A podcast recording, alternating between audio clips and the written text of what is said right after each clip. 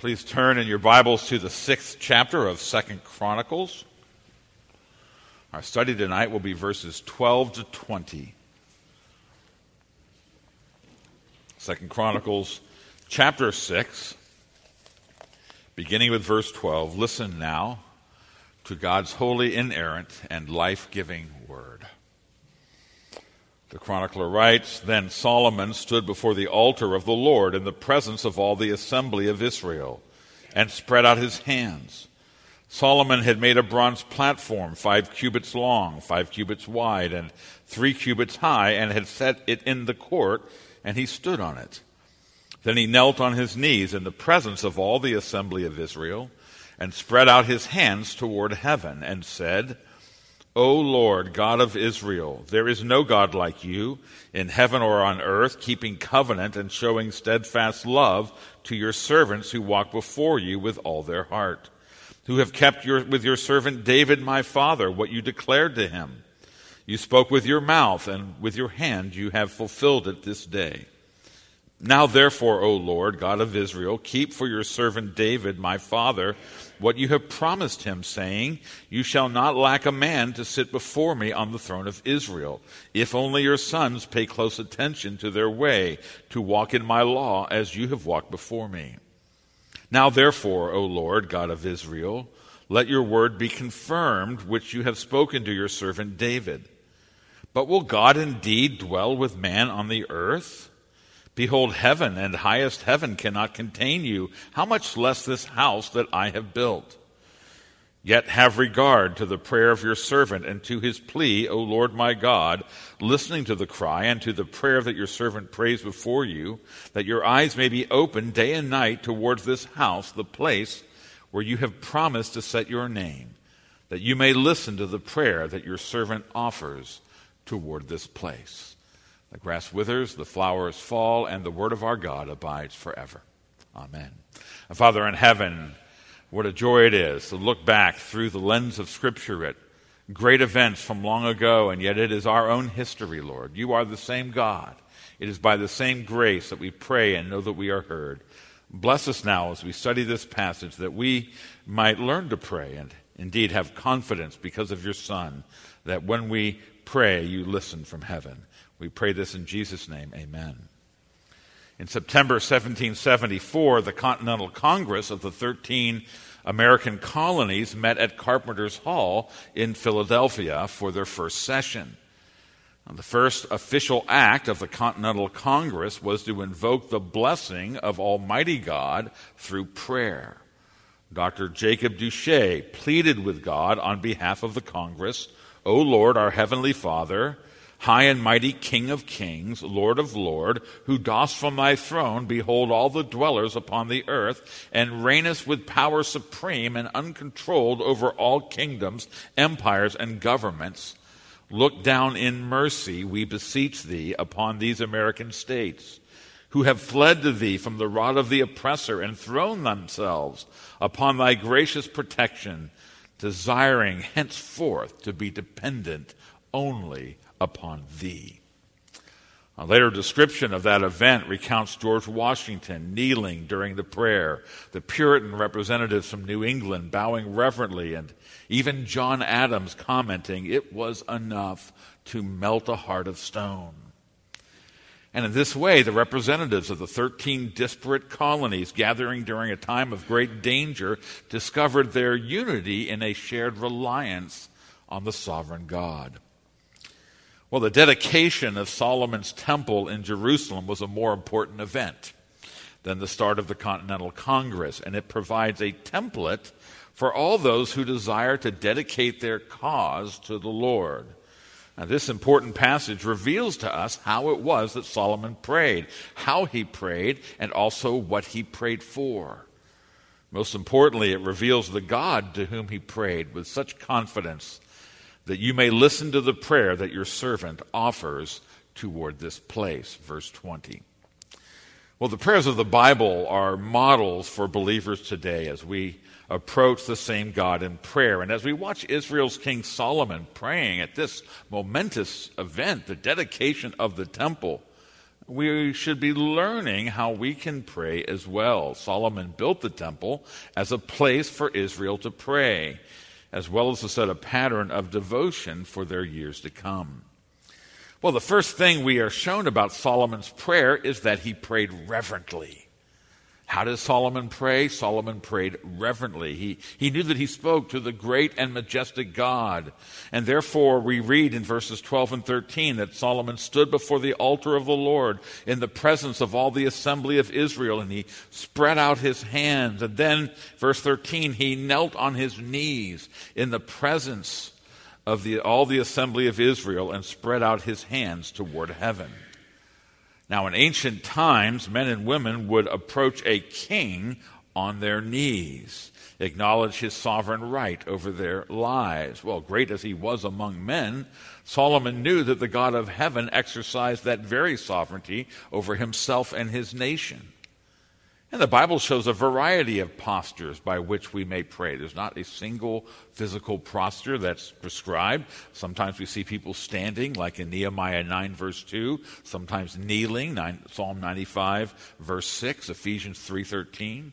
Often we see them with their hands lifted up to heaven, Psalm 28, 2, and 1 Timothy 2, 8. Interestingly, Solomon exhibits all these postures. First, he stands before the people as he presents themselves as their spokesman to the Lord, and then he kneels in the presence of the divine king. Now, more important than the physical posture of our body is the reverent attitude of our heart. Psalm 95 6 says, Oh, come, let us worship and bow down. Let us kneel before the Lord our Maker. And Jesus emphasized that this is to be the attitude of our hearts when he taught us how to pray, saying, Our Father who art in heaven, hallowed be thy name. To hallow God's name is to regard it as holy, to regard him as holy. And to pray in this reverent spirit is to acknowledge that he is worthy of our most humble praise. Well, Solomon's approach to God shows further that he prayed expectantly. He played reverently but expectantly. He, he, spread out his hands toward heaven, showing that he anticipated blessings that God would send in answer to his prayer. He was in a posture to receive them. And I think it's interesting. He wasn't merely praying so the people would hear him. He wasn't praying for the scribes to write down what he wrote and to pass it to posterity. No, he prayed to God. He prayed to a God whose grace he had experienced. He was looking in faith that God would actually answer his prayer. How important it is that we pray to God, believing that he will answer what we pray. Well, we should be willing as well to receive not only the answers, but the kind of answers that he will offer. Matthew Henry observes that Solomon spread forth his hands, as it were, to offer up the prayer from an enlarged heart and to present it from heaven, and also to receive thence with both arms that mercy for which he prayed. Well, Solomon's prayer, furthermore, was a corporate prayer. He's standing before the altar of the Lord in the presence of the assembly of Israel. He is leading the nation in supplication to God. Now, of course, we are to pray privately, but we are also commanded to pray corporately together. Look at verse 13. He made a bronze platform, five cubits long, five cubits wide, three cubits high. Each cubit's about 18 inches. He set it in the court and he stood on it. Now, he did this so that people could see him. That's why we have a pulpit, by the way, in churches, so that the, the person ministering can be heard, can be seen.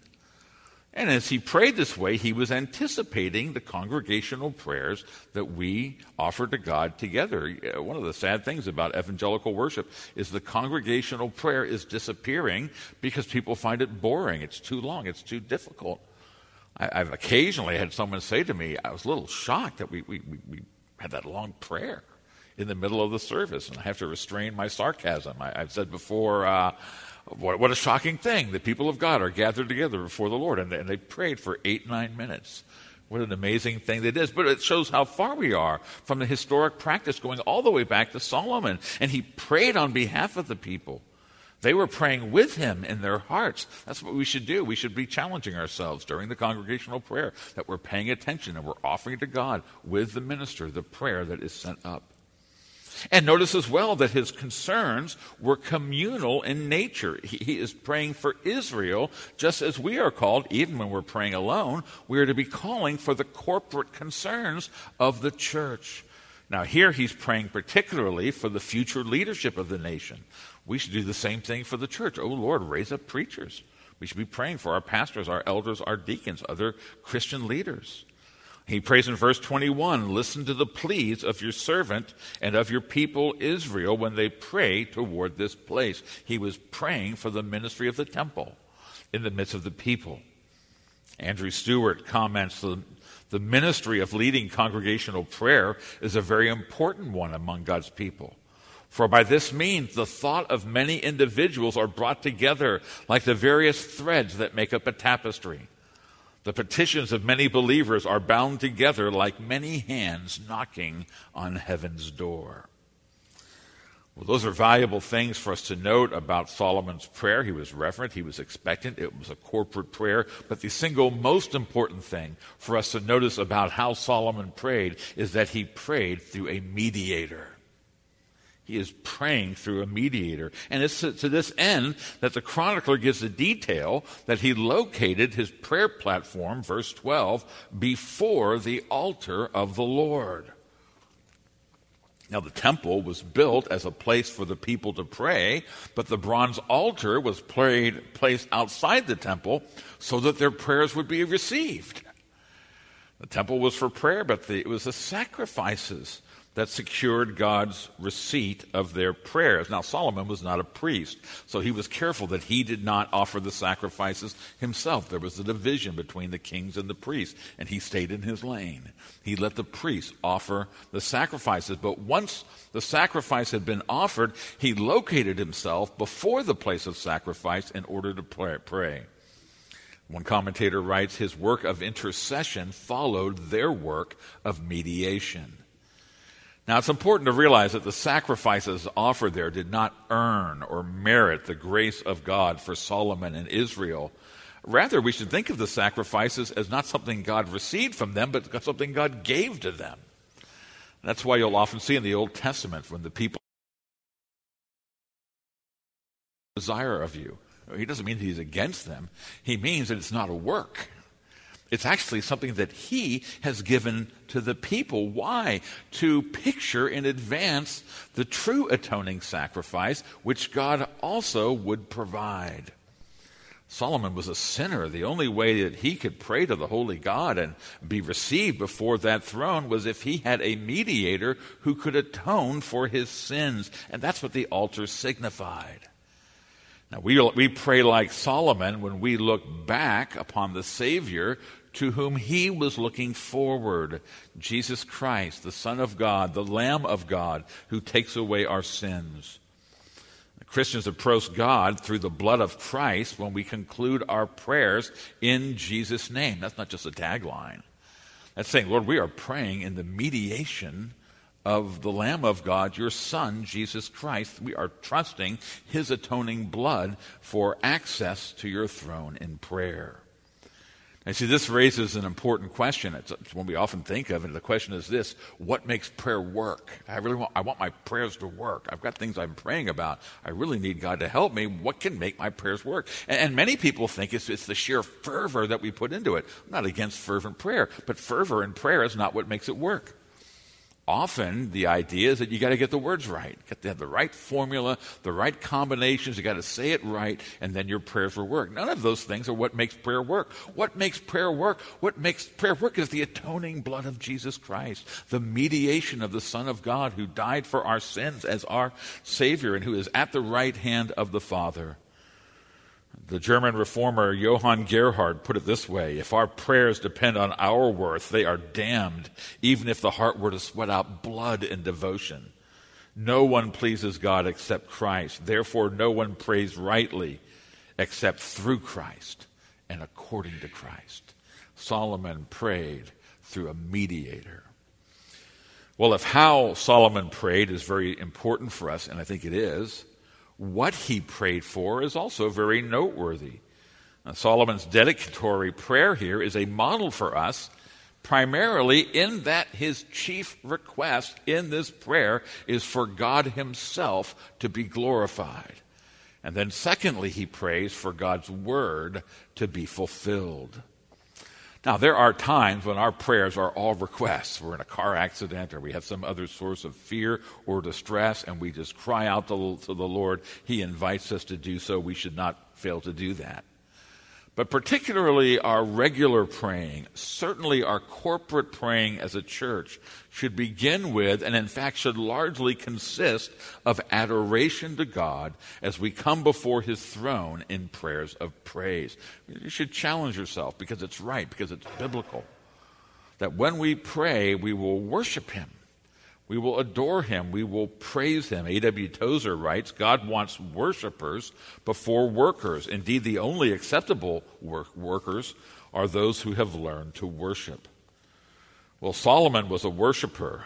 And so listen to how his prayer begins in verse 14 O Lord, God of Israel, there is no God like you in heaven or on earth, keeping covenant and showing steadfast love to your servants who walk before you with all their heart. Verses 14 and 15. Now, a good way to prepare to pray is to think about God's attributes. And often there'll be something in the situation you're facing. This is what Solomon's doing here. The, the very situation is going to suggest certain attributes of God for which he is, uh, is to be praised.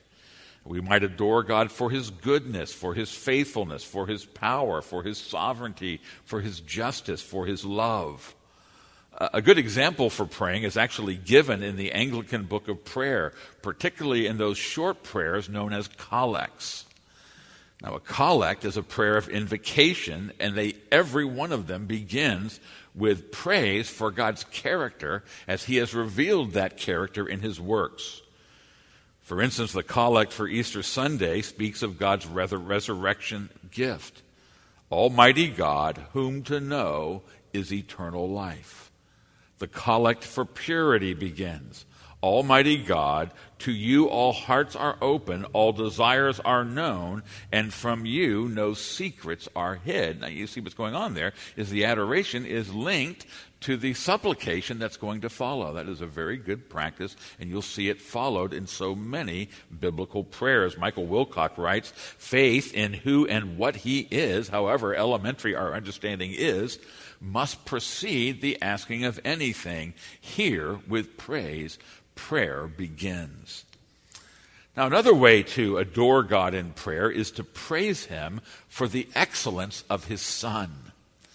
I recently attended the graduation exercises about a year ago, actually, for the seminary where I serve as a trustee. And the prayer for the graduation was offered by a very elderly man who had recently retired from the trustees. I'd gotten to know him very well. He was a long-standing ruling elder. And I remember him slowly making his way to the pulpit. He could not move very fast. And as he began praying, it was with a deliberate passion. It's a graduation prayer for men going into ministry, men and women serving in a variety of capacity. And what was interesting to me was the bulk of his prayer consisted of adoration of God because of his son, the Lord Jesus Christ. And he thanked God and praised him for his son who took off his glory and came down in humility to earth, who lived among us as the way, the truth, and the life, who out of such infinite love for his people took up the cross, embracing its suffering and shame, only then to rise from the grave and then to sit down at God's right hand in heaven, where even now he reigns as head over all things for the church until that wonderful day to come when he returns in glory. This seasoned spiritual father clearly understood that one of the best ways to praise the Father is to adore the glories of his Son. Well, Solomon's prayer begins with praise for the incomparability of God. That's what he prays about at first. O Lord God of Israel, there is no God like you in heaven or on earth, verse 14. Now, he likely chose this theme to note the difference between this temple and all the other temples that proliferated the cities of the ancient world. Solomon's temple uniquely honored the true and living God. Israel did not worship a local God or a tribal God the way that most nations did. No, Israel worshiped the one God who reigns over all the earth. And he says that the Lord alone is worthy of our trust on the earth. Now, that's true. If we look around the earth, it is only the God of the Bible who truly meets the needs of his people and who satisfies the human heart. And Solomon says, No other God in heaven above is like this God. See, see, this God reigns in eternity. He commands the worship of angels. While the other so called gods are actually the inventions of men, this God is holy and majestic in all the heavenly realms. And, and, yet, at the same time, the Lord is incomparable for being so near to his people. He is high above, but he also enters into a personal relationship and a covenant bond with those who call upon him, even providing atonement through the blood of his Son. In the words of the prophet Micah, who is a God like you, pardoning iniquity and passing over transgression for the remnant of your inheritance? Micah 7 18. Solomon praises the incomparable God. But he doesn't stop there. He further praises God for the faithfulness that resulted in this temple he was dedicating actually being built. Verses 14 and 15. God keeping covenant and showing steadfast love to your servants who walk before you with all their heart, who have kept with your servant David my father what you declared to him. You promised it. You have done it. We praise you because you're faithful. Now, when Solomon says God had kept covenant, he means that the Lord had kept his solemn, sealed, oath bound promises to the people. By showing steadfast love, the Lord had been gracious to his sinful people. He had granted them far more than they would ever deserve. Uh, indeed, how rare is the faithfulness that God has shown to his word. How precious is the kindness of this sovereign God. No wonder Solomon wanted to praise him for his loving faithfulness. Matthew Henry writes that he is and will be true to every word that he has ever spoken, and all that serve him in sincerity will certainly find him both faithful and kind. Now, Solomon specifically notes that God had kept with his servant David, my father, what you declared to him. You spoke with your mouth, and with your hand you have fulfilled it this day. Now, this is a favorite expression of Solomon. We've already heard it twice. You spoke it with your mouth, you fulfilled it with your hand. God had made incomparable promises to David. One of them was that he would have a son who would build a house for my name. 2 Samuel 7:13. What other God could make such a promise? And as Solomon now dedicates the table, he celebrates that his own life, his own labor has been God's fulfillment of the promise he gave to his father. God had said, I will raise up your offspring after you, who shall come from your body, and I will establish his kingdom. Well, Christians have an even better vantage point that supplies us with reasons to praise the Lord for his faithfulness. We can see that through David and Solomon, God was doing more than building the temple. He was actually preparing for his own son to be born in the world through the line of David. And then by dying on the cross for our sins, Jesus purchased us as a people for God so that we can speak to God the way that Solomon did. He uses the old covenant name, Yahweh, O Yahweh, God of Israel, verse 14. But we approach God's throne calling him our Father because Jesus has made us his children through faith. What incomparable faithfulness. What unfailing love.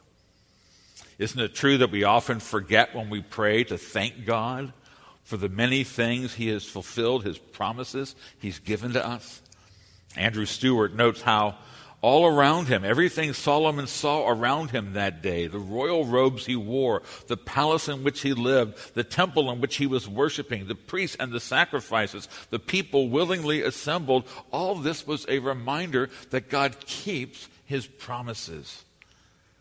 Well, don't you too have evidence and proof that God is faithful to you? Don't you see it in your livelihood, your family, and other godly relationships, the ministry of your church, a thousand other ways God has shown his love to you? Don't forget to thank him when you pray.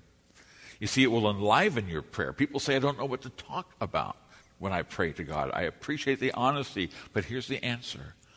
We have a thousand and one things to pray simply in praising Him for the God that He is, praising Him for His Son, and showing thankfulness for the blessings He has done in fulfillment of His Word. Well, Solomon has adored the incomparable and faithful God with thanksgiving. If we say, what did he pray for? The first thing he prayed for was for God to be praised. But he continues making requests. Christians can pray to God for all kinds of things that we need. But Solomon shows us that we ought to particularly pray for God's word to be fulfilled. This is what he goes on and does. He prays, he, he, he praises God for his incomparability, for his faithfulness. And now here's his request Lord, your word, let it be fulfilled. Verse 16 Now therefore, O Lord, Lord God of Israel, keep for your servant David, my father, what you have promised him, saying, You shall not lack a man to sit before me on the throne of Israel. Now, Solomon is praying for God to fulfill the promise that the line of David would not fail. The Lord had spoken to David, Your house and your kingdom shall be made sure forever before me. Your throne shall be established forever. And not only were, not, not only were these things the desires of Solomon's heart, these, these were the needs that he was feeling. He was concerned about this. This is what he wanted God to do. But you see, those prayers were made stronger because God had promised to do them. And he prays for the things he thinks the people need in light of the fact that God has promised to do them. Now, we too should be praying for God's word to be fulfilled. For instance, Jesus said, It is written not only that he would die on the cross, but that repentance for the forgiveness of sins should be proclaimed in his name to all nations. Luke 24, 46 and 47. Now, there is a warrant for you and me to pray for world missions. Lord, this is what you've said. You said this, it, this has been written, that the gospel will go to the ends of the nation. Oh, Lord, let that word be fulfilled. We should be praying for the Bible to be fulfilled. We should pray for the work of the Holy Spirit in our own lives, that there would be holiness and spiritual fruitfulness. Why? Because God's word has said this. Jesus said, You will be, you will receive power when the Holy Spirit has come upon you. And so the Christian can and should say, Lord, you have said in your word that through faith in you, I have the Holy Spirit working in my life. Let that word be filled with spiritual power in me. Parents who are raising children should pray the proverb train up a child in the way that he should go. Even when he is old, he will not depart from it. Those are good words to form the prayers of moms and dads. Christians who are sick should pray that God's word in Psalm 34 would be found true. I sought the Lord and he answered me. He delivered me from all my fears. You see, Christians pray with confidence when we ask God to give us the things that God has promised. Sinclair Ferguson writes The basis of all prayer is what God has promised to do. The secret of prayer is that we should ask in accordance with God's will. The prayer of faith asks in unwavering trust for what God has already promised to do. Faith is not a matter of looking within ourselves to see how much we feel capable of requesting. What faith does is search the scriptures to see what God has promised to do. Now, for instance, then, when we pray to God needing to confess our sins, we remember his promise, and we may pray knowing that he has granted it. You think of 1 John 1 9. He is faithful and just to forgive us our sins. When you pray to God, oh Lord, forgive this sin, you know that He has granted it because it's in accordance with His will and promise. When we call out to God in anxiety, we should pray the promise of Philippians 4 6. The peace of God, which, sur- which surpasses all understanding, will guard your hearts and minds in Christ Jesus. When we pray in the hour of temptation, God has promised to provide a door of escape. 1 Corinthians 10:13. Yes, when we draw near to the valley of death, Christians may and should pray to Christ those beloved words of Psalm 23 I will fear no evil, for thou art with me, thy rod and thy staff, they comfort me. God is faithful to his promises, and so we may join in Solomon's petition of verse 17. Now, therefore, O Lord, God of Israel, let your word be confirmed. Let your word be confirmed, which you've spoken to your servant David. Now, the best way to thank God and to appeal to Him for His word is then to walk before Him according to that word in an obedient faith.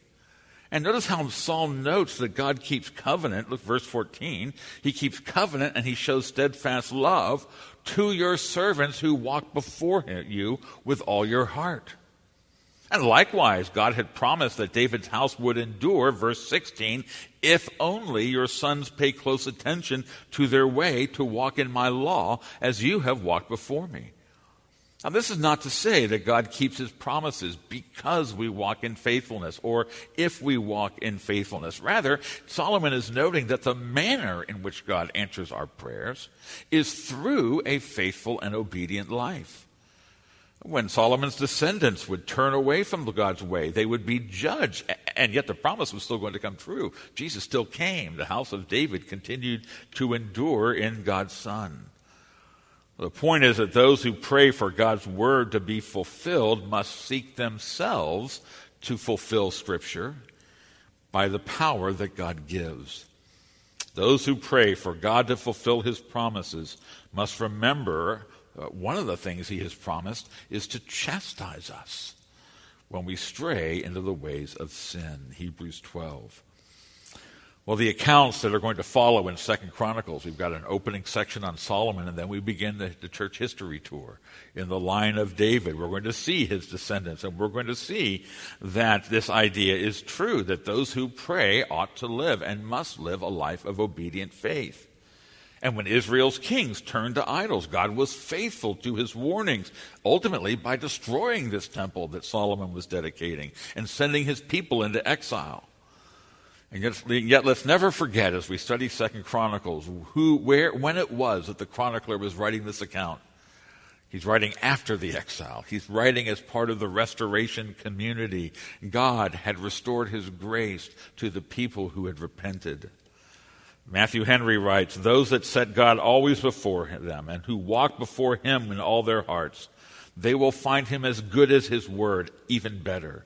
He will both keep covenant with them and he will show to them his mercy. Well, Solomon's prayer is going to continue much further than this passage. There's a long petition. Lord willing, we'll study it next. A long petition for the chief matter of forgiveness. When the people stray, forgive them. That's going to start at verse 21. But before Solomon turns to that vital matter of forgiveness, he brings up an even more fundamental question about the whole matter of prayer. We've, we've seen how Solomon prayed. He prayed reverently, expectantly, corporately, through a mediator. We've seen what he prayed. He prayed for God's glory. He prayed for his word to be fulfilled according to his promises. But here's the question of why did Solomon pray? Because here's the question Is God really going to answer our prayers? How is it that the, how is it that prayer would be answered? Here he is, the great God of heaven. Would he really stoop down to the earth to hear our prayers? Well, that's the vital question that Solomon asks as he kneels before the temple. Why will the incomparable God listen from heaven when he prays? Look at verse 18. But will God indeed dwell with man on earth? Well, there's no earthly reason why God would. And he continues, Behold, heaven and the highest heaven cannot contain you. How much less this house that I have built? Verse 18. Now, see, Solomon's putting his temple into perspective. Now, you and I think it's impressive, but it really is not all that impressive before God. It wasn't that big a building. I know it was great craftsmanship, it was inlaid with gold, but this is not impressive itself before God. Now, what's interesting is that despite raising that natural concern, Solomon remains bold as he prays. He remains asking God. He asks God to hear his prayers and the prayers of the people at the temple. He continues, Yet, here's his plea, yet have regard to the prayer of your servant and to his plea, O Lord my God, listening to the cry and to the prayer that your servant prays before you, that your eyes may be open day and night toward this house, the place where you have promised to set your name, that you may listen to the prayer that your servant offers towards this prayer.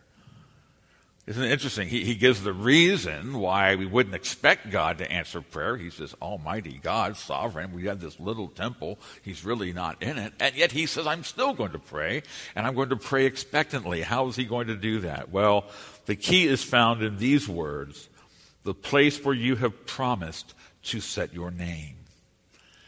You see, it was God who had ordained that Solomon would build the temple. Why? So that the prayers of this people gathered in this place through faith by their lives and by the history that would then lead through Jesus Christ to the church today. And by those means, God would glorify his character in human history. Do you ever wonder why you even bother to pray? Does it occur to you that God must have bigger things on his mind, more important things to deal with than your puny little problems and your insufficient prayer? Well, if you do, take Solomon's temple as a pledge to you that God will hear the prayers that are offered to him in faith. If you pray to him as the God who speaks in the Bible, if you believe what he's revealed about himself in Scripture, if you trust his promise, God personally invites you to pray and he promises you that you will be heard. Jeremiah 33 3 Call to me and I will answer you. Well, an even greater pledge than the temple that God will hear your prayer is given by the coming of his Son, the Lord Jesus. When Isaiah prophesied Jesus' virgin birth, he said, They shall call his name Emmanuel, which means God with us. And if you believe in Jesus and you believe his promise, he gives you this word Whatever you ask in my name, this I will do, in order that the Father may be glorified in the Son. What a pledge you have in the person and work of Jesus, received through simple faith, that you, God will hear your prayers, that he might be glorified in his Son. And the New Testament tells you that if you belong to Jesus Christ through faith, not only will your prayers be heard, but Jesus himself is praying for you at the right hand of the Father, Romans 8:34. Could we possibly have better reasons to pray? More sure answers to our doubts regarding whether prayer really matters or not? If we will pray like Solomon, reverently, expectantly, corporately, through the mediator he has sent, we can be sure that God's eyes are looking upon us with this steadfast love, the, the covenant love that he gives to his people. We can be sure that his ears are open to our pleas and we can pray then with confidence the words of Solomon. We do so standing not before that ancient altar. We stand at the foot of the cross and we say with Solomon of old, Listen to the pleas of your servant and of your people when they pray toward you from this place. Father in heaven, thank you for the way you've worked in history and these little pictures of, of where you were and what you were doing at different times in redemptive history. And Lord, as Solomon stands on that platform before the altar, Lord, we do see ourselves at the foot of the cross. And there, Lord, we can know that we have your blessing. We can know that you hear our prayers. We know that the eyes that look upon us are not filled with wrath or indifference, but with love and covenant faithfulness that you would be glorified in us through your Son. And so I pray, Father, that we would be motivated to pray, that we would worship you in prayer, that it would be an arena for us to feel and express thanksgiving to you and be lifted out of our troubles. And we pray, Lord, then as a church, the way that Solomon prayed. We call upon you in the name of your Son. Oh, Father, when we do, would you listen from heaven? Would you hear us when we pray?